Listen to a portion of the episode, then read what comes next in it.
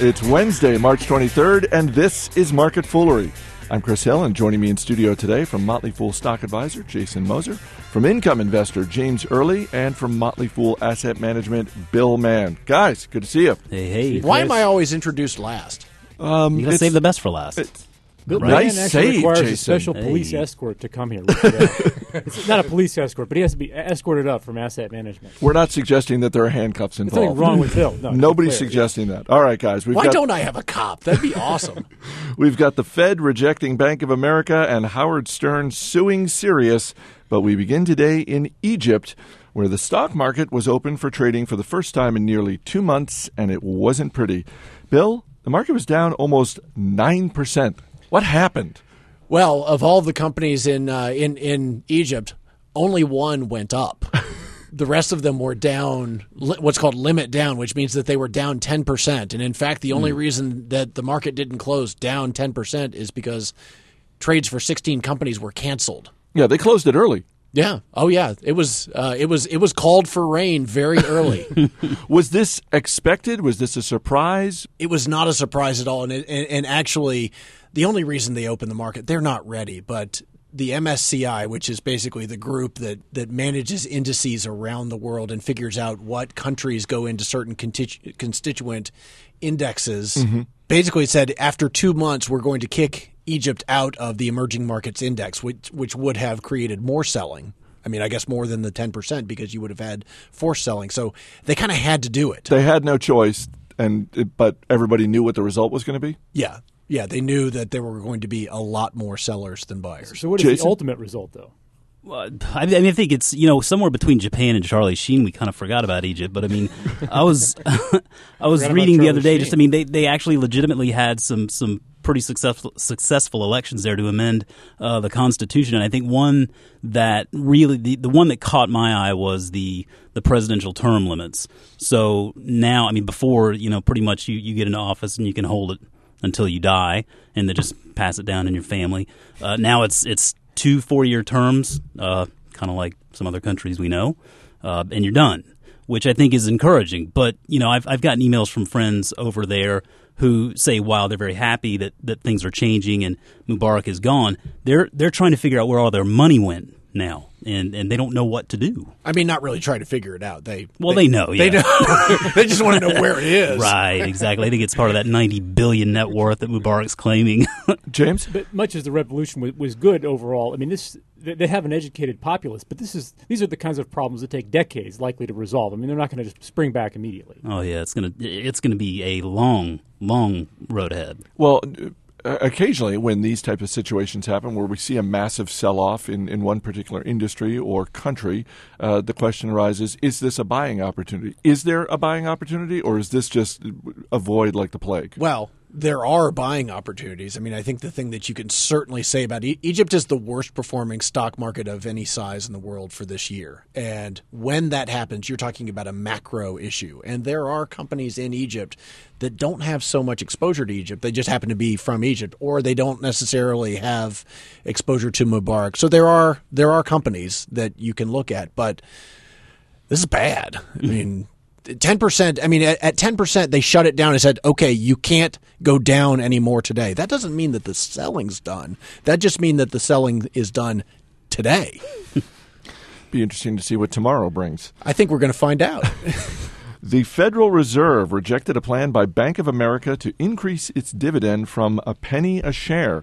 This comes in the wake of Citigroup and two other large banks being given the green light to increase their dividends. James, what does it say about Bank of America that they got shut down like this? Not much. I mean, it, certainly the, the dividend to begin with, Chris, was a penny per share. So increasing it modestly. I mean, you, know, you go to two cents and, and you double 100%. Exactly. You double exactly. it. Plus, all the other banks are, or many of the other banks are allowed to increase their dividends. The key point here is that the Fed sees things that we don't. You know, it maybe X-ray glasses. I don't know. It, it can see into to Bank of America's financials, and and the stress test has information that we're not privy to. So they're saying, as, as good as Bank of America is trumpeting their results, the Fed says no. So I have to trust the Fed over Bank of America here. Bill, um, this kind of seems on the surface like a pretty strong move and therefore a good move by the Fed. Do you think so? Yeah, I mean, I, I think that the, thing that you want to keep in mind is that one of the things that the Fed has really tried to do is to raise confidence in our financial system over the last couple of years. I mean, that's really been the underlying, you know, the underlying goal. Um, it's not confidence raising to tell a big bank that you can't raise your dividend. Not just of, a big bank, the largest bank. Oh, okay, yeah, stipulate. I didn't want to exaggerate, but that's fine. Um, I would say that for the Fed to have come out to do this, that they've got some pretty strong evidence, or they've got some pretty strong data that would say that Bank of America is not nearly as strong as it would suggest. You would think that tier one capital ratio would probably be sufficient enough, but apparently that's you know not going to be quite enough here. Um, and I mean, you're talking about a company that paid four billion dollars for Countrywide back in 2008, and they're still you know losing money on that today. I mean, they've lost nine billion to date. You're saying the Countrywide deal didn't work out for them so far? so far, no. But You know, uh, But there's still time. you know they're they're nine billion in the hole and facing countless lawsuits here. So I don't I don't think I want to be a part of that. It, it- my, my favorite unloved business topic is that in 2009, this thing called Topic 820 emerged, which is where the FASB, this is the accounting uh, uh, standard setting board, pressured by Congress, uh, basically let banks have significant leeway in marking their own loans in terms of the value. So that enabled banks basically to warehouse bad loans as opposed to the government government setting up an entity to do that. And the upshot is that banks having this more leeway might not have, uh, or with this more leeway, did not adequately mark down bad loans. So Bank of America could very well be sitting on loans that are much worse than it's reporting on its balance sheet. Wow, with a sexy name like Topic 820, it's hard to believe it didn't get changed more to How do we all not know yeah. about that? Um, so, James, as the resident dividend guy, I mean, what's it going to take for Bank of America to, to be able to raise their dividend, which would put a big smile on your face? We don't know. I mean, obviously, you know, the, the Fed has to approve. I mean, presumably, if, if, if they can't even raise it. Oh, it's odd that they were able to give a penny in the first place, but now they can't raise it. You know, so, so one wonders what's going on behind the scenes. You should see Topic 821. It was originally FAS 157-4. So know, that's just- Topic 820 is even clearer. Wow. they just they just figured out that that was death by radio. So And finally, Howard Stern is suing SiriusXM for refusing to pay stock awards that Stern says he is owed based on targets in his original contract. The issue appears to be whether subscribers from XM, which merged with Sirius in 2008, should count towards subscriber goals in Stern's contract. Stern says that it was his presence at Sirius that forced XM to merge. Uh, Jason, shares of Sirius down about 3% so far today. What's your reaction to this story? Well, I mean, first, I, I just would say let's, in all fairness, let's let's remember actually who filed the suit here because the suit is actually uh, filed on behalf of 112, which is Stern's company, and Don Buchwald, who's his agent. So, I mean, the person we, you want to look at who's going to be who's the one that stands to benefit, benefit the most from this, and, and actually Buchwald stands to benefit significantly. Uh, but regardless, I mean, it looks like ultimately somebody somewhere got sloppy uh, on the on these contracts because they're trying to determine whether XM subscribers pre-merger should count to their subscriber goals post-merger. So somewhere someone dropped the ball, and my my guess is at least with this, they're going to settle this thing out of court. I mean, they're going to get it figured out because if they let this thing drag on, it's it's I don't think it really does anybody any good. Bill? yeah, I think it's uh, I, th- I I think it's pretty clear that there is a very nervous contract attorney somewhere at Sirius right now. There's none of us have seen the contract, so we don't know what's we we don't know what's in it. On the surface, this doesn't pass the smell test. I mean, it doesn't pass the smell the smell test that that Stern would have credit get credit.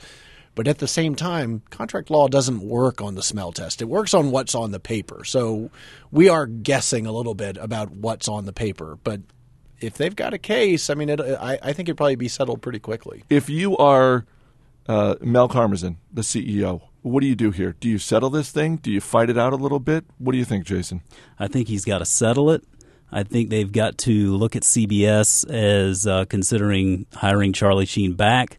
They're going to groom Sheen for about five more years till Stern's contract runs out, and Sheen is going to be the next major American radio host on Sirius mild, XM. Mild obsession with Charlie Sheen. The today. guy's Is that all about winning.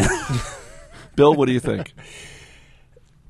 I don't know if you settle it. I mean, one of the big issues for Sirius XM is that they've got a 40% preferred stake that's held by Liberty Media. So shareholders would really be diluted if this is something that, you know, that that they try to they have to settle because you're talking about potentially hundreds of millions of dollars. Yeah, and as an so, investor, you finally see the light at the end of the tunnel here where the company could actually start becoming profitable and possibly have a future there, and then something like this kind of knocks it off the rails. James? I would fight this on principle. It just you know, it, maybe there's something in the contract that I don't know about, but but Bill's right. It doesn't pass the smell test.